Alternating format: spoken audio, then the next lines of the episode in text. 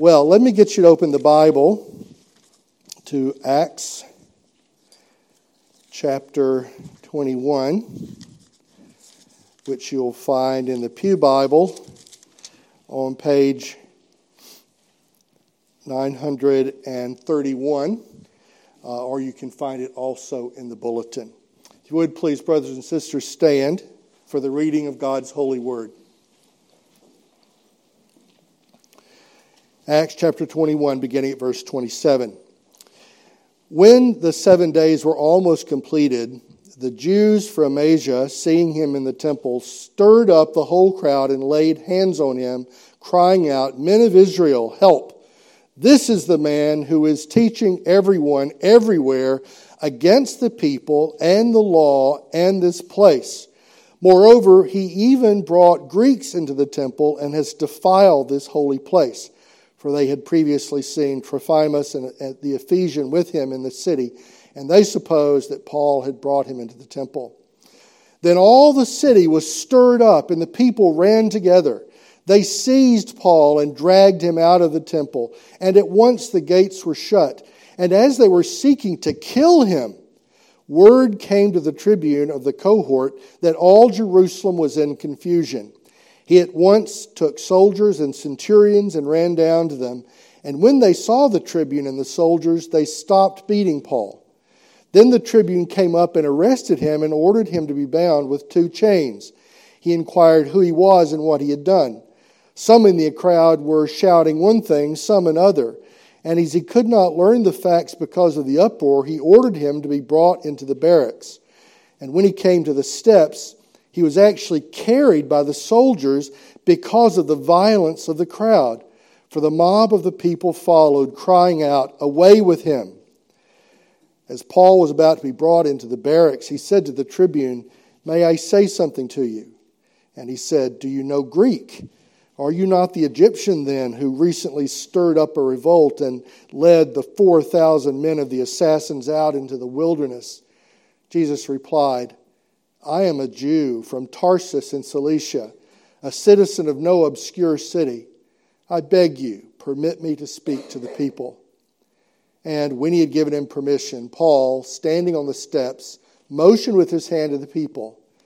And when there was a great hush, he addressed them in the Hebrew language, saying, Brothers and fathers, hear the defense that I now make before you.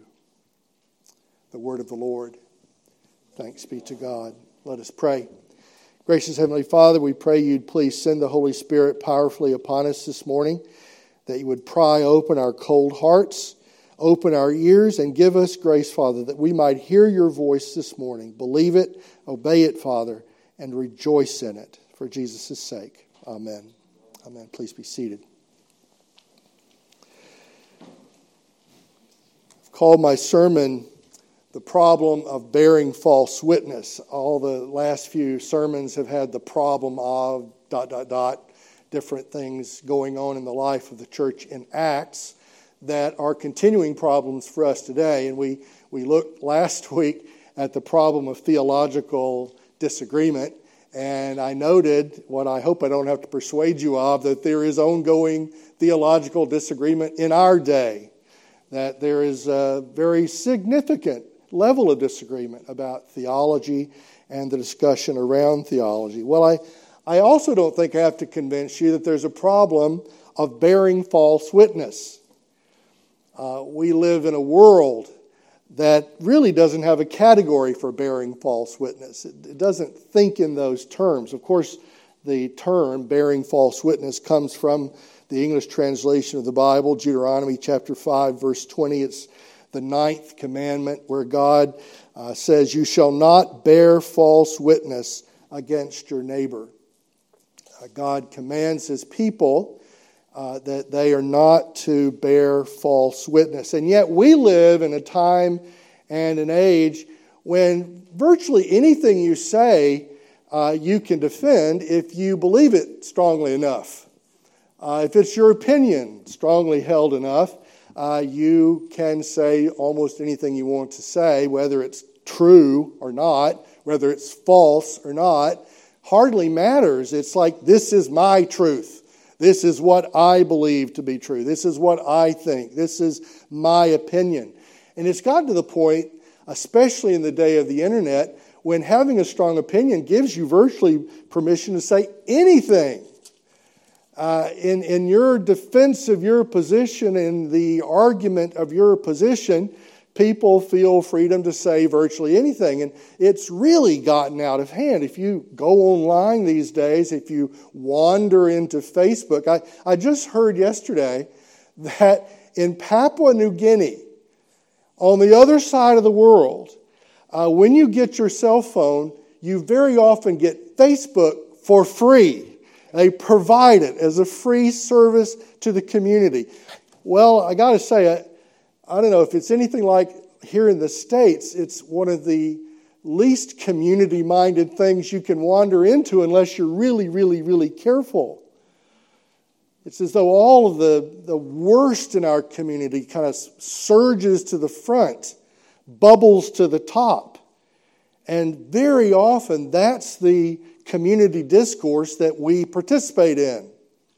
Some of us have felt so strongly about it and have been so wounded by it at one time or another that a lot of people simply pulled up that drawbridge and said, I'm not going to have anything to do with all of that again.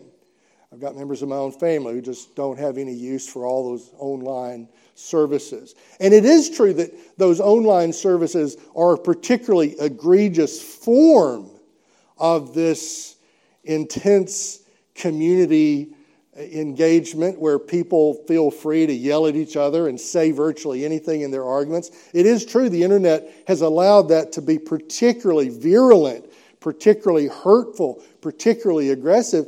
But let me tell you, that's actually just a little symptom of a larger problem. That is, we've forgotten about truth. We've forgotten about how we are to deal with each other in a neighborhood uh, the ninth commandment talks about neighbors. And the way we're supposed to communicate, the way we're supposed to deal with each other, is supposed to be a way that promotes a neighborhood, neighborliness, relationship. Well, you see, part of the problem why we have so much ugliness in public discourse is because we've lost that idea of neighborliness. It's possible these days to be so completely isolated that neighbor means almost nothing. You can go a long time today in 21st century Carrollton and never bump into a neighbor in any sense that you can recognize. Well, that's the world in which we live. And in that world, there is, brothers and sisters, a problem of bearing false witness. Uh, it's come up particularly in my mind lately because we're getting ready for the General Assembly of the Presbyterian Church in America that starts in a couple of days. Uh, please pray for uh, Larry and James and myself. We're taking a full commission this year to General Assembly to represent you, to go there in the name of Metrocrest Presbyterian Church, to listen, participate in the discussions. And I've been doing a lot of preparation for that over the last few weeks, listening to online things and, and accessing different blogs and all these different internet sources where you can go to get information fast. A lot of it is very, very helpful. But I will tell you, you bump into some of the craziest things. People saying ugly, ugly, ugly things about one another, assuming the absolute worst, spreading outright falsehoods bearing false witness in a very literal sense, saying things about people that simply aren't true. And I would say it's, it's, it's, it's an equal opportunity issue, it's on all sides. In our fit of wanting to be heard, we often say what isn't true and we say it in a hurtful way. Well, all this was kind of in my mind this week, getting ready for this morning's sermon and the passage in front of us today. If you look at the passage in the ESV Pew Bible, the ESV editors have helpfully called it Paul speaks to the people, Paul arrested in the temple. Uh, very, very matter of fact descriptions of what happens in these two passages. But what a dramatic scene we have here of people engaging people, not a lot of neighborliness on display. Uh, actually, what we see is the real depth of the problem, uh, a problem that will resonate perhaps with us as we think about the world we live. Well, I've only got a couple of headings. The first heading is Lies, Confusion, and, and Violence. Uh, this is the first half of the passage, verses 27 through 36. This passage actually begins with a whole set of lies, lies, falsehoods.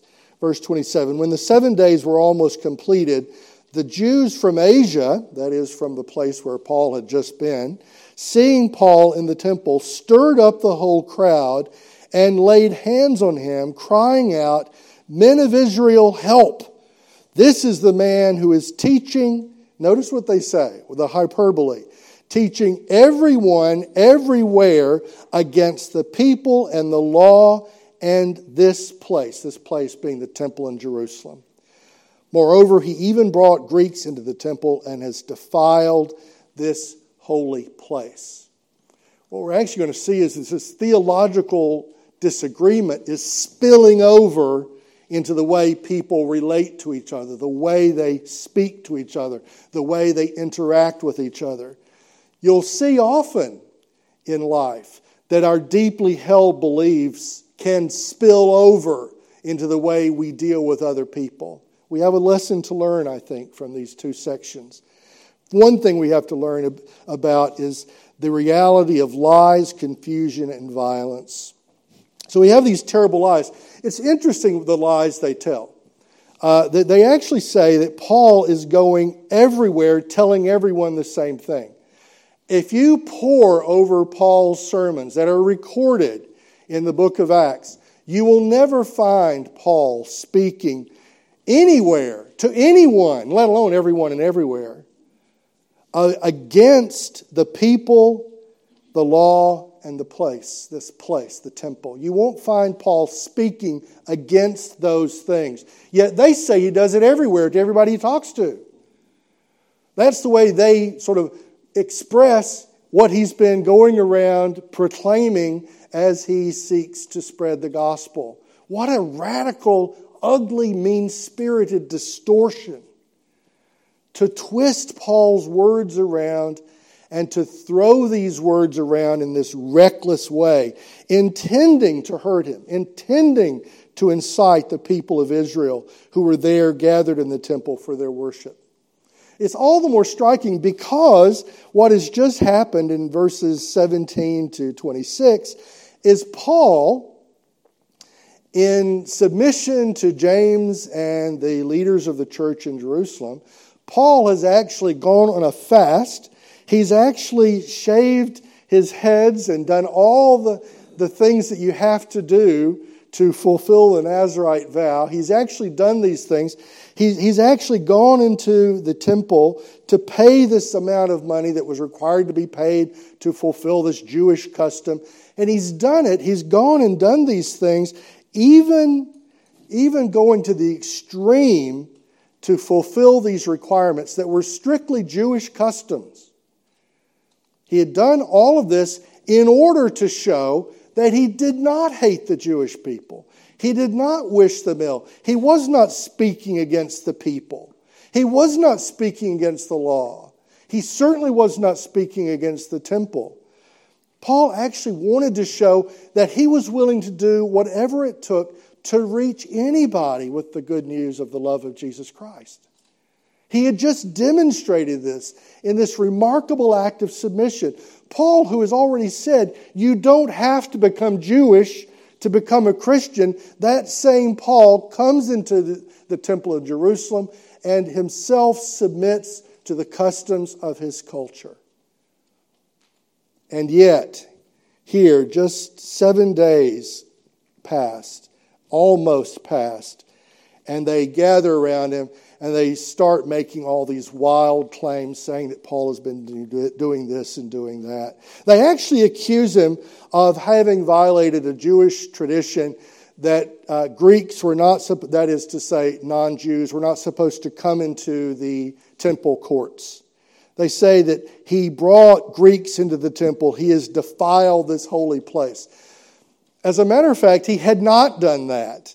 He had just been seen around town with, with one Gentile, Trophimus the Ephesian. And because they'd seen Paul, they simply jumped to the worst. They made the worst possible accusation in this context. They said, See what he's done.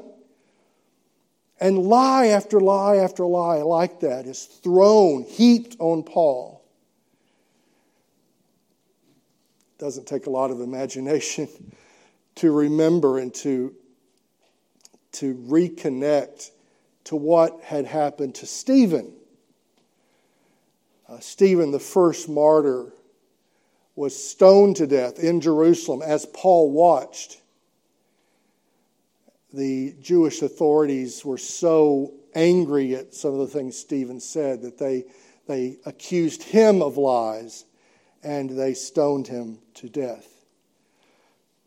And even, even more poignantly, uh, what we here see Paul enduring and what we know Stephen endured in this same place, Jesus had endured false witnesses who lied, who distorted every word, who twisted everything that he said. So here, Paul is simply participating in what Jesus had done, what Jesus had endured, what Stephen had done, what Stephen had endured. Paul is himself here going through the same kind of thing. And the fact is, false witness is something every believer is likely to endure. May not lead to a scene like this one, but we all endure it in one way or another. Expect to have your words twisted. Expect to have your every action put under the worst possible light. That's just the way it goes. That's the world's reaction. So here Paul's enduring terrible lies that are being hurled at him. In verse 31, the result is what always happens. Verse 31. As they were seeking to kill him, word came to the tribune of the cohort that all Jerusalem was in confusion. Confusion is the inevitable result of, of this kind of false witness, this kind of intense, angry lying, this throwing claims around back and forth. The result is confusion. Uh, the, the scene is raucous. You could, you could just sort of try to picture what is going on. There, there, the, the, the things that are happening all around, the people yelling, shouting one thing, and another crowd shouting another thing, the, the horrible confusion. Well, that confusion, if you ask me, sounds a lot like the world where we live. If you throw enough falsehood around and you lie enough, the atmosphere just gets more and more and more confused. And if I think if there's one word I had to pick to describe where we are in 2021, I think a good contender would be confusion. We live in a very, very confused world. We're confused about everything. We don't know who to trust about anything. What a, what a mess we have made of everything. The shouting, the uproar in verse 34, the, the yelling, the shouting. It's a horrible picture of where bearing false witness leads, where lying at this scale leads. It leads to horrible confusion. In verse 35, it leads, verse 35, when he came to the steps, he was actually carried by the soldiers because of the violence of the crowd. They've already been talking about killing him. Well, here in verse 35, they're actually to the point of killing him. The violence of the crowd has gotten so stirred up. That was their very purpose, all the way back in verse 28 and verse 27. They were trying to stir up the crowd. And in verse 36, it comes to that. They, they follow Paul crying out, Away with him, which is what they had shouted, the kind of thing they had shouted at Stephen, the kind of thing they had even shouted at the Lord Jesus. Now, I mentioned the General Assembly. Um, it's not like that. Uh, exactly. But it, I tell you what, it, it's really important to remember that's where it leads. In the discussions we're having in our denomination and our General Assembly in a few days, um, there are strong feelings. People are expressing themselves in the way we do in our time. And I tell you, it's, it's, it's scary sometimes the things we will say about each other, the things we will sometimes charge other people with. It's, it's, a, it's a very, very sad state of affairs when people can't have a civil discussion. But when you start assuming the worst about the other person, that's kind of where it goes. It leads to confusion and it leads ultimately to a violence of one kind or another. Maybe it'll lead to the kind of horrible unimaginable violence we read about here in Acts 21, perhaps it'll lead to a different kind of violence the ostracization of people, the rejection of people, the persecution of people, the ugly way we treat each other, a violent spirit that would kill if it could kill. Well, that's what Paul endures. That's where false witness leads. It's a horrible picture. It's a distressing picture. And let me tell you, brothers and sisters, it's a sobering picture for us when we think about the importance of speaking truth and we think about the importance of not violating the ninth commandment, of not speaking falsehoods about our neighbors, the people around us. That's what a neighbor is. It's the people around us in whatever sense they're around us. It's speaking falsehoods. And it's, it's as though the crowd gets swept into this. They're so stirred up. And let me tell you, when that happens, the devil rejoices. That's his natural environment is chaos. That's what he longs to see. Disorder, disagreement, disunity. That's what the problem bearing false witness produces. It produces lies, confusion, and violence. Well, of course, there's a, there's a Christian contrast. And the Christian contrast is truth, clarity, and calm. Another word might be orderliness. I like that word. That's a Bible word, orderliness. There's a, there's a sense in which the Christian response to this horrible confusion and horrible violence is a, a calm orderliness. It's, it's not the orderliness of, around something that doesn't matter, it's the orderliness among people who know what matters. That's what we actually get a little glimpse of it here. Uh, Paul simply speaks in verse 38 to this tribune. He's representing the Roman authorities, right? He's, he's the secular power in the world. The tribune came up and arrested Paul, ordered him to be bound with two chains. And the, the tribune did something really simple. He, he inquired who he was and what he'd done. What a novel idea rather than throwing lies and half truths and distortions, the pagan tribune did the simple, obvious thing of asking Paul, Who are you? What have you been doing? What do you think?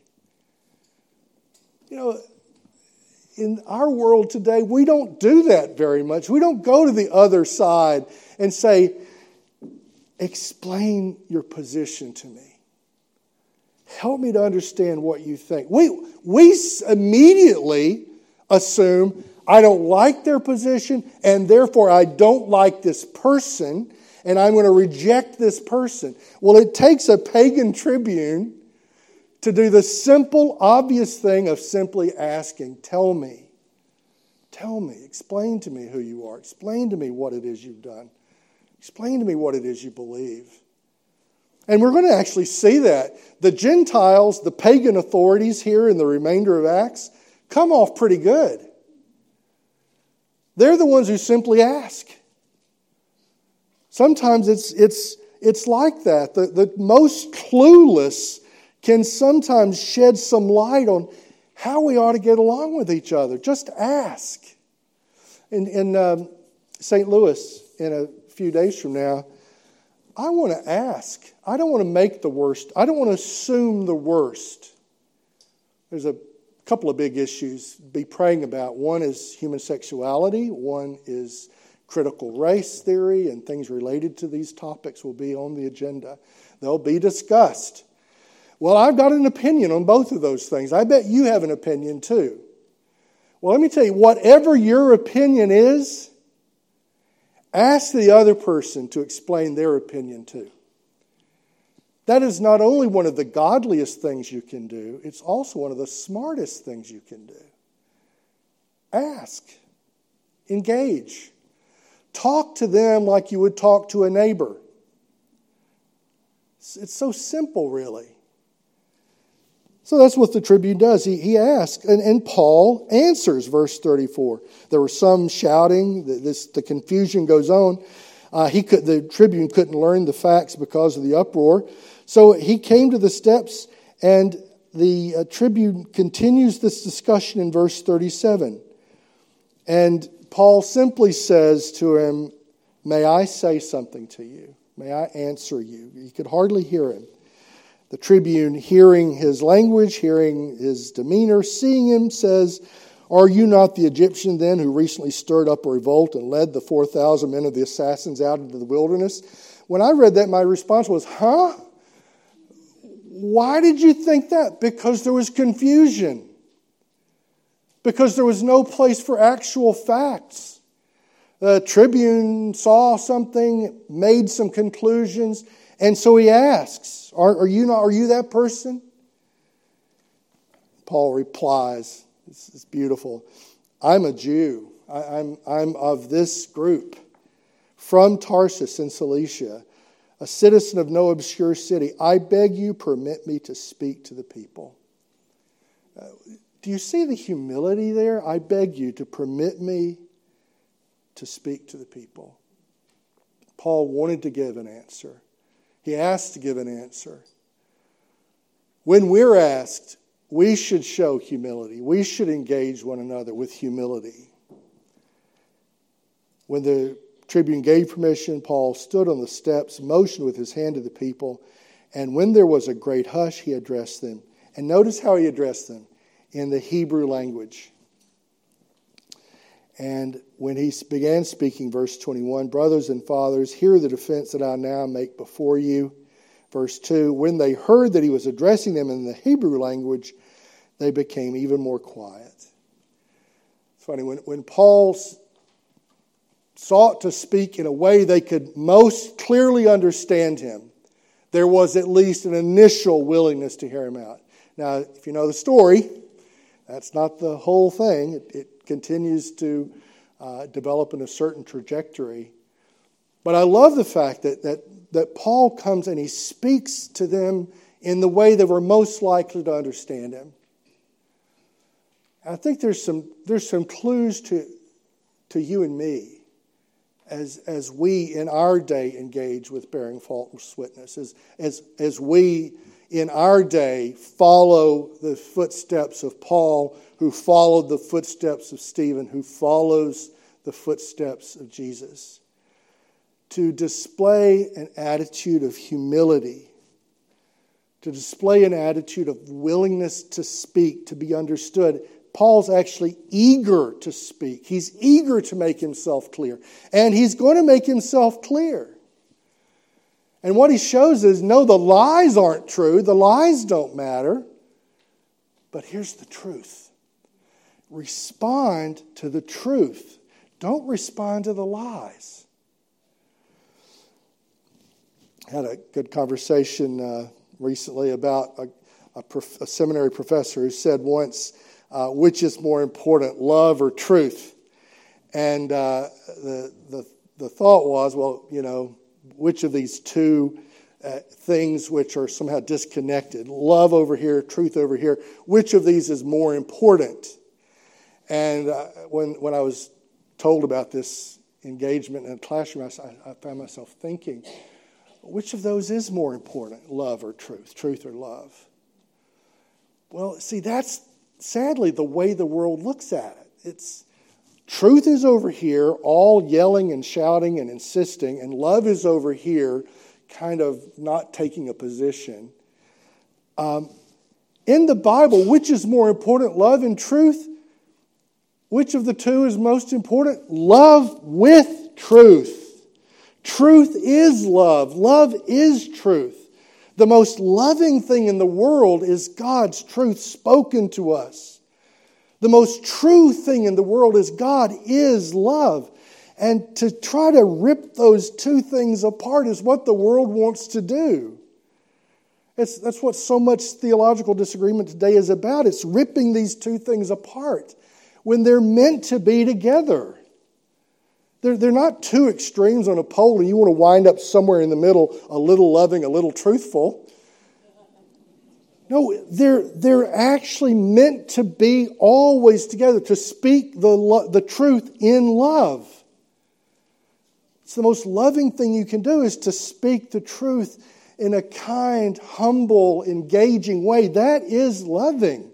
And the most truthful thing you can do is to bring the love of the saving God to the person you're talking to. That's, that is truth.